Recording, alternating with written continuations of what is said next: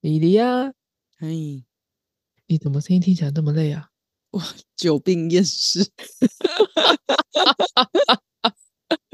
好啦，就是上次摔倒到现在还没有好，嗯，所以就是没有办法久坐，也没有办法久站。然后你知道问题就在那里，可是你只能等它好，所以你这感觉好像我腰闪到一样、欸，诶，差不多啦也。是不能走，不能久坐，然后你你只能躺着。呃，基本上就是躺，但躺也要翻面，然后也不能久坐，也不能久站。对对对对，你也不能久躺，因为也会不舒服。嗯，天哪、你好惨哦！谢谢哦。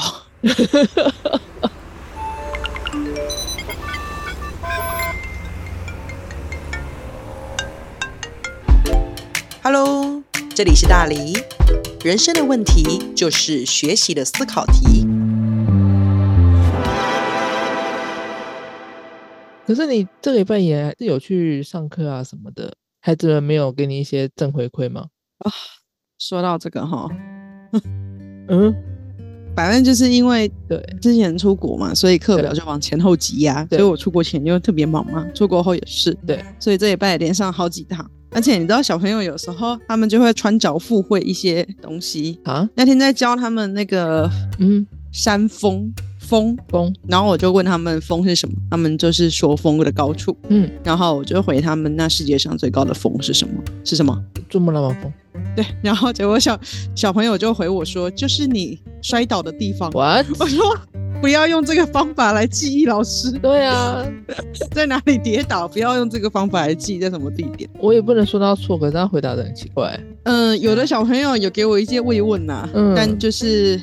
啊、因为因为我有要求换教室，就哦没有办法去楼上。可是他们一楼的教室也坏了，如果我要在一楼，我就没有麦克风，嗯，那坏喉咙跟坏腰要选一个，所以后来我就妥协，我就去二楼。嗯哦、可是后来第二天上课没有办法，因为卡到其他所有的老师的课，不知道为什么那么难调开。反正我还是爬了四楼，啊，那对我来讲就是蛮痛苦的吧。然后还有另外一个课，也是我有告诉他们我的状况不行。那平常那个是活动比较多，嗯，可是那一天我就改成用我打字的，那也是我还蛮常使用的一个方式。对，但是无线投影有点状况，所以我就没有办法很好的把电脑放在我想要的位置，然后只能坐的有点近。嗯嗯，然后我们的小朋友呢，就很想跟他的同学坐在一起，一直要移动那个桌子，三番两次了，我的电脑都快要掉了。嗯我就有点小小的不行，我就请他们往往里面坐一格，然后他们就告诉我他们没有办法这样做，我就问为什么你们没有办法这样做，他说他因为他不想这么做，哦，我说你是不想这么做，可是我是不能， 我是没有能力这样做。嗯，然后虽然他们后来表面上配合了，可是还是私底下偷偷动桌子，嗯但是真的动桌子还是很明确的。然后我我我心里就会有点闷呐、就是我觉得你可以跟我共创个方法，或者是你可以考量一下我的难处。嗯，但是很多时候小朋友他其实不太听别人的话，他有的时候就想到自己。对，比方说那天我们去订餐，我们那一天要吃点心嗯，要吃绿豆汤。那本来就订好了，也是当地蛮好喝的这样子。结果很不幸的，他们的老板腰也受伤了， 最近可能是水星走到腰受伤的状况 吧。结果呢，我们就只好集体换品相。嗯，结果有一个小朋友就说：“不管，我就需要喝绿豆汤。”啊，我就跟他说：“老板现在受伤，我们就是没有绿豆汤。”嗯，他说：“为什么呢？为什么不能是这个呢？”然后我我就说不会打墙：“，对，我们现在就只有豆花。”他说：“不，他要米糕。好，”我说：“可是也没有这个选项。”他说：“可是明明米糕就很好吃。”我说：“对啊，但是我们现在要吃的只有这个。嗯然后后来我就说：“你只有有或者是没有这两个选项。嗯那如果你真的不能接受的话，那就是选没有也没关系哦。嗯然后他就说：“那我不要吃了。”嗯我就说：“好。”嗯，结果等到大家的餐点纷纷到了，他看到大家在吃豆花，然后他就又有点不开心，嗯，他就说：“那我的绿豆汤呢？本来不是绿豆汤吗烦死了，？”然后我就告诉他，我们刚刚是不是说过了，绿豆汤的老板怎么了？受伤了， 啊对，然后后来反正后面的家人就帮我回他，他说那为什么不吃米糕呢？然后我就心想，哎，这段对话是不是刚刚也出现过？刚对啊，对啊，无限回圈，对对对，但因为呢，小朋友他当时是按在他自己的状况，而且他原本有一个预期，就是他想要喝绿豆汤。对，呃，我我我可以明白年纪太小的小朋友在这种转换的情况下会有一点过不来，但是对于要一而再再而三的去重述某些事情，我觉得还是挺嗯疲惫的。对啊，对呀、这就是我为什么讨厌小孩子的原因。可是等他们还没有 学会说人话以及接收讯息的时候，我真的是很没有耐心跟他们沟通。但其实老人也会啊。啊，对啊，所以我也我也很受不了啊。可是你也曾经是小朋友，你也会变成老人啊。对啊，所以我尽量不要让我自己变那样的老人。哦，那你这个小孩的时期，你持续到什么时候？我不记得哎、但我小时候好像没那么鲁。嗯，我觉得这个很难说。 嗯我会这么说，是因为这一次我们的小小小朋友很鲁， 嗯，然然后比较大的朋友呢，他就有点觉醒了，后觉醒是什么？他就醒悟，说不要这样子，他们可能会怎样。那可能也因为那个教室的布景设置到这个大朋友平常的认真。哦，那你知道小朋友会对自己认真的事情很在乎对，啊，对啊，呃，但他对别人认真的事情都不屑一顾。对啊，对结啊果他就很认真的想要去制止那一些很鲁小朋友，并说出了怎么这么鲁啊？然后是不是因为他们是男生的关系？嗯然后我就说、没有哦，男生跟女生都会有类似的情况，对啊，但表示的情形可能会不同。对对对，然后他就说那是年纪喽，可是我小的时候没有这样。嗯他讲完，嗯我就噗嗤了一嗯声，哼，我就 我我心里就在想，你小时候大概是怎样？ 不是因为因为那个小朋友，我从三年前开始带他，哦他三年前差不多就是这样，好，就是你要他去做 A，但是他就硬要做 B，因为他喜欢 B，嗯嗯嗯，然后后也完全不理你的指令跟条件，所以。他是因为已经脱离了那个状况，对现在才对可对以回过头来说，呃，小朋友怎么这么鲁啊？嗯可是他也是有那么一段时间的，嗯，而且越晚脱离这个的状况，孩子的社会相处心情可能会更糟。他越晚社会化，对，因为孩子会发展自我嘛。对他一开始是先回避，我害怕这个，我害怕那个，我不要什么，不要这个，用酷爱反应。嗯，然后会嗯越来越多，我想要什么，我可以做什么，我要尝试什么。嗯但是发展到后来之后，他们要学习找到一个平衡嘛。对，就是在整个社会的团体里面，我们要考量什么，我们要做什么，嗯嗯不满我意的时候，我要怎么样去做沟通跟斡旋这样嗯子。嗯嗯，但是有些孩子长得比较慢，所以相对一些已经社会化的人来说，他们就会觉得这种人很烦呐、对啊，但我必须说，我很晚才脱离这个阶段，你自己吗？呃，我是极晚开窍，但是开窍之后极早熟的人。你是说你开窍的晚，可是你转化的也很快，对我好像一直到国一、国二都有这个状况。这么晚就就是我的后置思考是长得有点慢，是很认真的，脑子没有长好，然后逻辑推演能力也很差。我甚至 很早期有一个网页叫“游戏基地”，你知道吗？我我好像有有看过这个，我那时候因为太喜欢自己的作品，我就到游戏基地里面的每一个我会去的版留言，跟大家推坑我喜欢的作品跟 CP。哇，你这个放在现在来看就是个小屁孩啊，对啊，然后我就被版主给水桶 了，然后我就觉得一定是因为他们不够爱的关系，他们的爱不够坚决，嗯 然后我就发了私信给版主，或者换到其他的版主，嗯，是不是很扯烂？对啊，连弟弟都在叫了，不是吧？那这个状况持续了好一阵子，我其实才意会到版主在维持版规，它是一个公众的平台，对它不是一个私人的对。那你知道我从小就玩单机游戏嘛？嗯嗯，所以嗯想要什么就做什么，想发表什么就发表什么。那你到底有什么不满？我又没有伤害到别人啊！对对啊、而且你们现在觉得他对你不好，是因为你们对他还不够爱。 所以，我当时着迷的好像是《封神演义》吧，哦，你说那部谭奇龙的，对，他有一点点结合漫画，然后那个时候同人文什么都非常的盛行。对，后来是有一个姐姐出现，然后那个姐姐她的意思就是说，他其实也很喜欢这部作品，嗯，但是他没有助长我。他的意思就是说，既然如此的话，我们是不是自己开一个版？哦，专门讨论这个，哎，就是其实那个游戏基地它并不是官派的嘛，它是说对呃网友可以去申请，我要成为某一个版的版主。对这对对，然后那个姐姐就花了很多时间跟我对谈。嗯，就就是去谈你为什么想这样做，你怎么做。那当你这样做，大家会更喜欢这部作品，还是更不喜欢这部作品？就某种程度上，那个网友还蛮启蒙我的。嗯嗯嗯，嗯然后我就有一种哦，原来要这样想事情。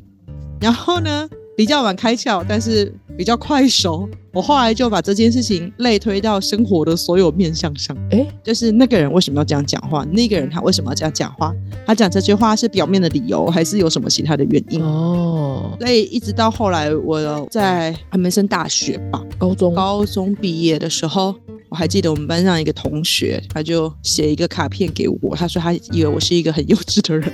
直到跟我深谈之后，才发现我可能是很有想法的人，啊，他觉得他不应该跟别人一样用什么样眼光看是我，哦，然后我才意会到，呃，我本来可能就有点意识到我可能是被排挤的，嗯只是后来发现可能有不同的项目，嗯因为我高二高三确实有一点过于早熟，就是我们班同学在推坑我读《异乡人》《瘟疫嗯》，就是呃存在主义的几个代表作品这样。然后那个时候也 读《齐克国》，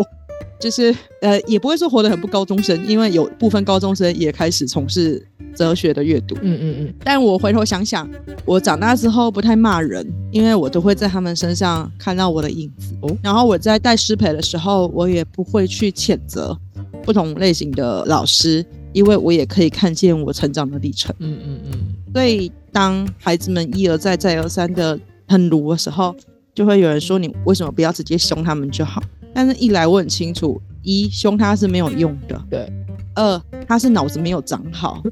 就是对你有恶意。嗯，他只是对自己感到快活，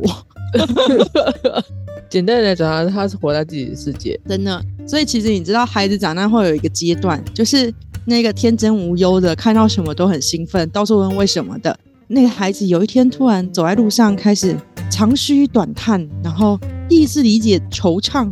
忧郁，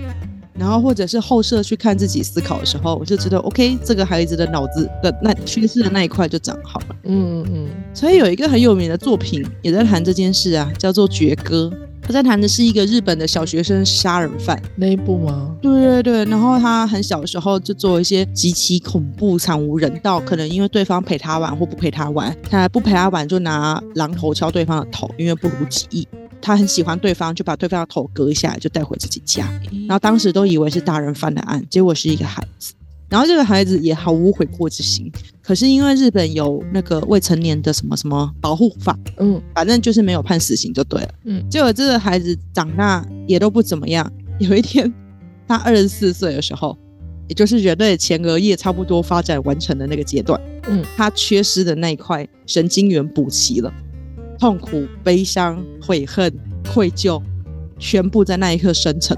然后他后来每个晚上都活在地狱里面。他突然醒悟到自己的过错，对，所以你说这个人犯罪是怀有先天的恶意吗？还是一些物理的人性上的缺失呢？我讲的人性是人的身体机能的那个性呢。物理上的，那如果他是物理上的缺失，我们用法律上社会来制裁他是有意义的吗？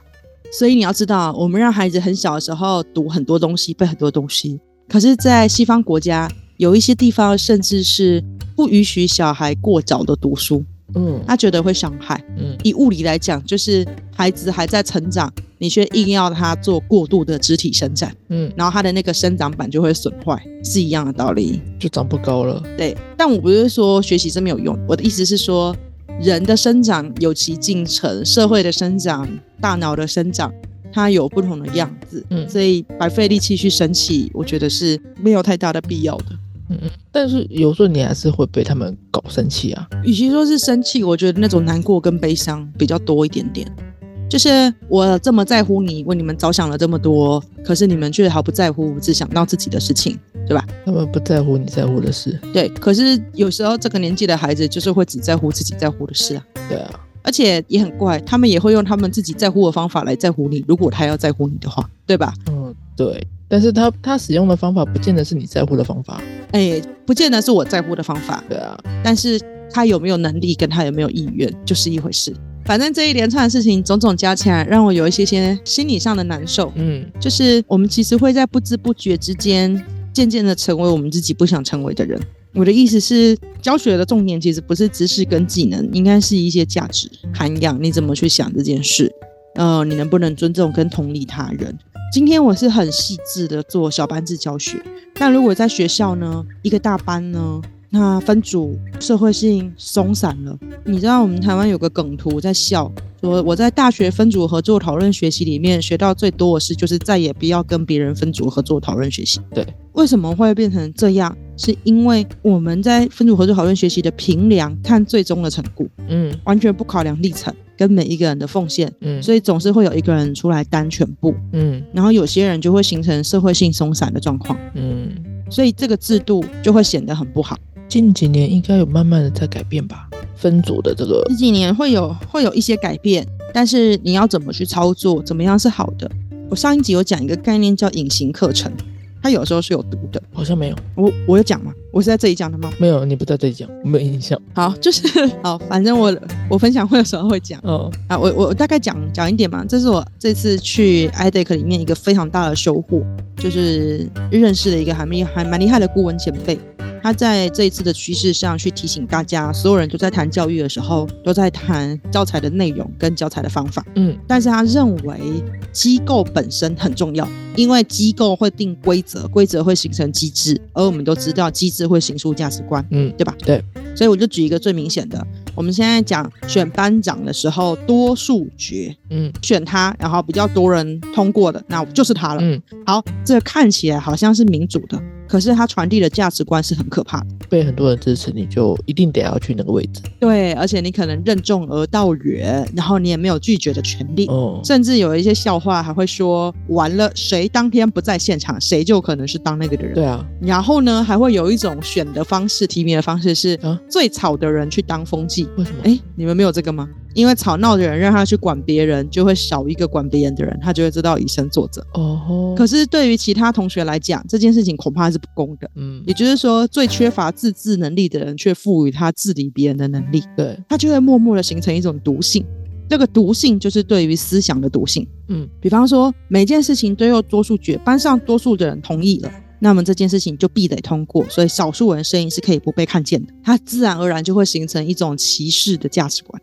哦你，你有注意到了吗？哦哦哦哦，所以如果不管我的学习表现如何，只要老师一声令下，老师就可以惩罚我。哦那么它也会产生一种毒性，就是要尊重权威。嗯那在这种情况之下，孩子们就会对老师讲表面话，嗯，因为我不可能跟你讲真心话。我不想要惹你生气，而你生气有可能会处罚我，我不想被处对这个隐藏的课程，它会反映在真实，不只是反映在学生身上，也会反映在老师身上。对比方说，我今天要去上班了，其实不想上班，心情很不好，可是老师还是满怀期待的去上班了，就是要装，要装作很有精神，很怎么样。很有朝气这样。对，但如果他真的不行，他就会跟学生说：“你以为我想教你们吗？” 嗯，对吧对吧对对对。可是，在对这种情况下，学生也就会有一个隐性的问题，就是他们久了也就不敢对老师表现自己的情绪，因为老师在工作的时候也不敢表现自己的情绪，他们就会觉得表现情绪是不被许可的。嗯，这个就是隐藏起来，但是很常发生的课程。这个潜规则其实是不健康的。对，所以你今天一味的要学生分组讨论，但是你的分组讨论机制好呢，还是不好呢？这就会造成这个规则可能会给人的价值不舒服。有呃呃，我我还想到一个对，这个分组机制，嗯，如果他从例如可能国小、国中，他都是用比较不好的，甚至呃强迫中奖的分组机制，那他到了高中，假设新的老师是用比较健康的分组机制去带他们的话，嗯那会不会有点适应不良？有可能，但是他心里也会想，一定有什么潜规则，你没讲清楚，我一定要这样遵守。对对对对对他一定会去依照他过往的经验，然后去找出那个潜规则。对，这个就蛮难受的，而且人会下意识选择自己的舒适或习惯的方法。对，比方说，之前我们那时候要选 PU 跟 SN，嗯其实 PU、SN 在组织里面是属于一种支持型的，大家支持他们，他们支持大家。但是就立马会有人说：“哎呀，这不就是组长跟副组长、班长跟副班长吗？”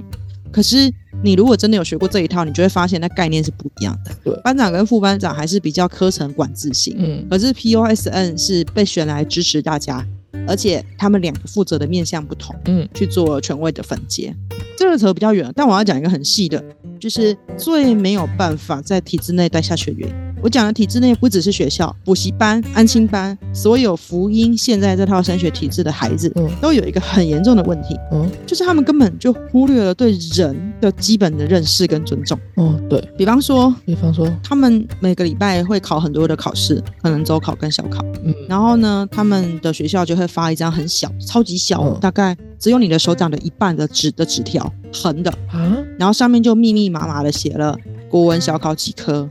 单排多少跟校排多少。哦，然后每周孩子就要拿这一张给家长签名，每一天。我跟你讲，我以前读私校的时候就是这样，这么小就这么功利吗？而且我以前读私校的时候更残忍，不是发给个人，是全班有一个龙虎榜，然后会贴在后面。啊，可是我就觉得这么多年过去了，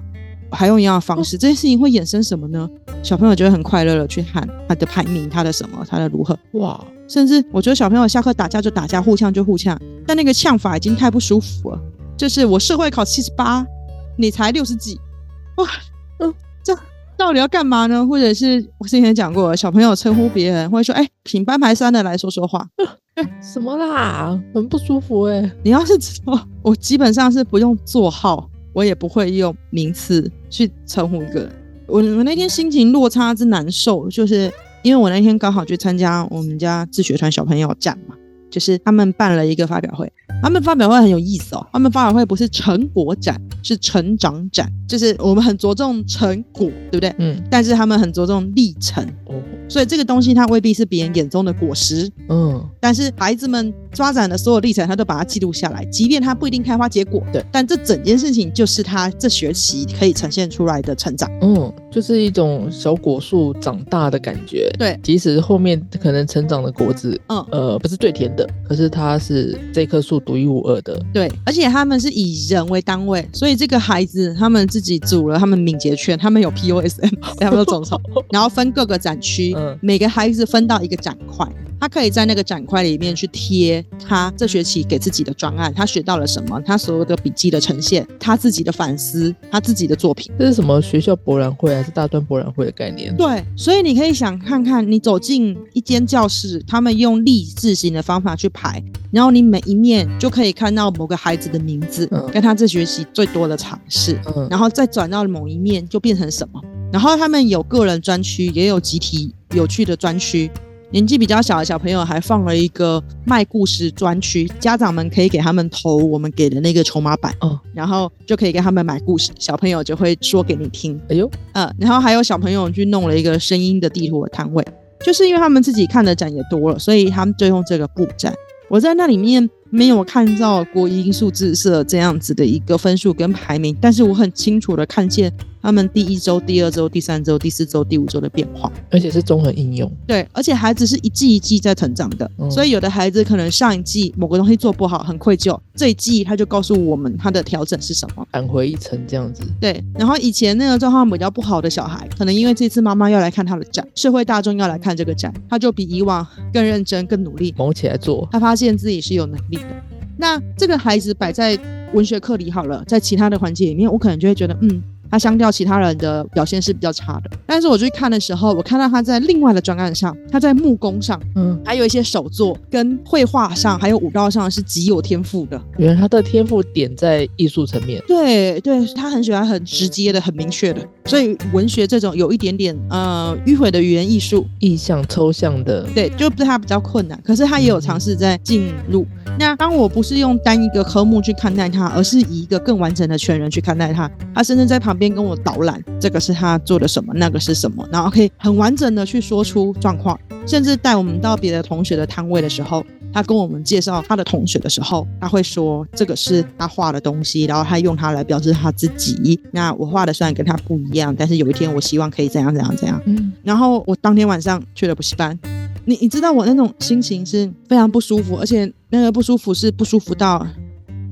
比方说我在上文学课，自学团的孩子会用展的方式告诉我他这学期学到了什么，做什么，而且很好笑，因为他们不是真正的博物馆什么馆。嗯，所以他们是用那种粘的板子做出了台文馆展览的效果，就是看起来很阳春，就是一种一面墙，然后问很多问题，然后你把那个板子往前推，它就会翻面，嗯嗯，嗯然后就讲哦答案。对啊对啊对啊对，但他们嗯根本做不出来，但是他们就拿了一个黑色的胶带跟背景是粘在一起，然后就贴板子上去，你要自己手动翻开，嗯嗯就是用自己的创意去弥补他们不是真正的展区，却达到了同样的展的效果。哦哦，我没有叫他们这么做，但他们自己去整理了为什么他们要学议题，他们原本各自的目标，然后实际上他们最终抵达了什么这样。嗯嗯嗯嗯，然后到晚上的时候，小朋友开门见山问我第一句是：“这个会考会不会考？”嗯然后我就忍不住问他一句：“嗯如果会考不会考，你就不想读了吗？”然后我也反问他说：“如果他会考会考，你就会更认真读了吗？”结果实际上是不管他会考要考还是不考，他其实可能都没有认真想学习，嗯因为他是来安亲的，他不是来学习的。嗯那你也知道我的个性，孩子如果没有意愿学，我会喂养长力。但是对于一些已经坏掉的小朋友，我觉得很难吧。嗯而且我后来下课把小朋友抓过来，因为他会一直有点类似干扰别的同学，然后我就嗯了解而已，也不是他要报名的，然后他也没有想，而且他每一堂课都会讲话，也很喜欢讲话，所以我就说你喜欢讲话吗？他说没有，我也可以不讲话。我说实际上你做不到啊，因为是没有办法，我需要你诚实的告诉我你的需求，我就会依你的状况调整。他说我等一下就改，我等一下就改。然后我就说你讲这句话的时候完全是不看人的眼睛，嗯，我就马上就读到了他的隐藏课程，嗯就是这是一个常常被念的人，嗯而在学校里面，他只要极快的跟老师道歉，他就可以被放过。嗯，老师就会放过他了。对嗯这个也是一个隐藏课程带来的途径。我还记得我以前被记过的时候，嗯我，只要写悔过书就可以了。然后教官怕我们悔过书写不出来，他会给我们他还会有范本。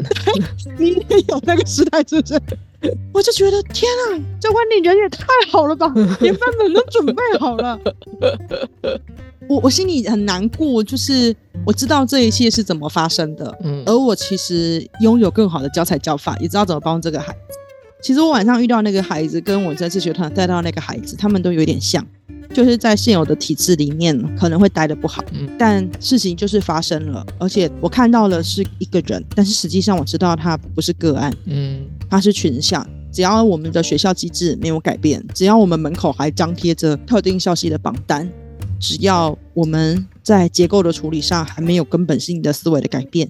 那么隐形课程的毒性就会深植每一个人的心里。可是这个结构很大呢，从学校到家长到社会，对，可是我们都一直在讲教材教法的改革，却没有去讲隐形课程的调整。嗯可是我也必须称赞，有些学校已经开始在做，也做得很好。比方说，我记得台南女中很久很久以前就已经不去公布他们有几个考上台大医科，哦是哦，是在我那个年代的时候，我那个年代的前一两年还会宣布，每一年都会比四省中，我们那时候还叫四省中，就是台南女中、嗯嘉琪女中、嗯台南一中跟台南二中，哦然后会比谁能够送进的医科生比较多。哦是哦，是以台大医学系为目标的。对哦，对，可是后来他就发现一个 bug，嗯，就是女生没有那么想要当医生呢、对啊，我们干嘛去比医科？很对啊，后来他们也就跟了什么台大法律、台大什么，但后来产生一个奇怪的地方，就是为什么一定要台大呢？对啊，有人想读兽医，对他来讲，中心是他的第一志愿啊。对啊，啊，有人喜欢画画，他觉得北艺大是他的第一志愿，哎呀 所以后来我自己觉得男女做的很棒的地方，就是他开始拒绝去做竞争，嗯，然后去尊重每一个个人的成就，而且他们的多元选修是玩真的，不是玩假的。我们还有一个玩假的，就是以前的所有的艺能科，其实到最后都是给主科老师拿来考试。 美术、音乐什么的，对啊，然后就会有一个隐性的概念进来，就是主科之外的东西这些不都是重不要重，要的，对，而且你可以挂羊头卖狗肉，嗯这个概念就会深植人心。嗯嗯嗯，就会觉得啊，反正这些课到了学期中、学期末都会被拿去上主要课程，那我干嘛那么认真？对呀、对啊，讲一讲其实很细吧，我觉得有余力的话，其实我们应该也邀请听众把你所有可以想到的学校内啊哪些习以为常的事，其实它对于我们的成长是隐含有毒的。嗯嗯那我们可以把它条列下来，然后并思考我们有什么样最小行动可以去阻止这件事情的发生。嗯以我来讲的话，我就觉得每个礼拜发成绩单给学生这件事情真的大可不必。你发你自己的就好了，你不要去发你的小牌或是你的班牌，对啊，然后也不要只用数字。你可不可以直接告诉我它对哪里错哪里？能不能以复盘取代成绩？像这样，其实一个很小的改变，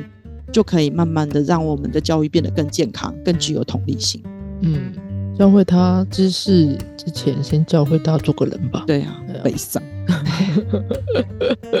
好啦，就大概这样 吧。哎呀，嗯这个话题太沉重了。嗯，好了，希望大家可以这个礼拜天来听我们尼泊尔的分享会，应该会比较快乐一点。会 好了好了， OK，那这礼拜就这样子哦，好好，拜拜拜如果喜欢我们的频道，或是有问题想要投稿，欢迎在 Facebook 搜寻“共学时区”，一起在生活中学习成长吧。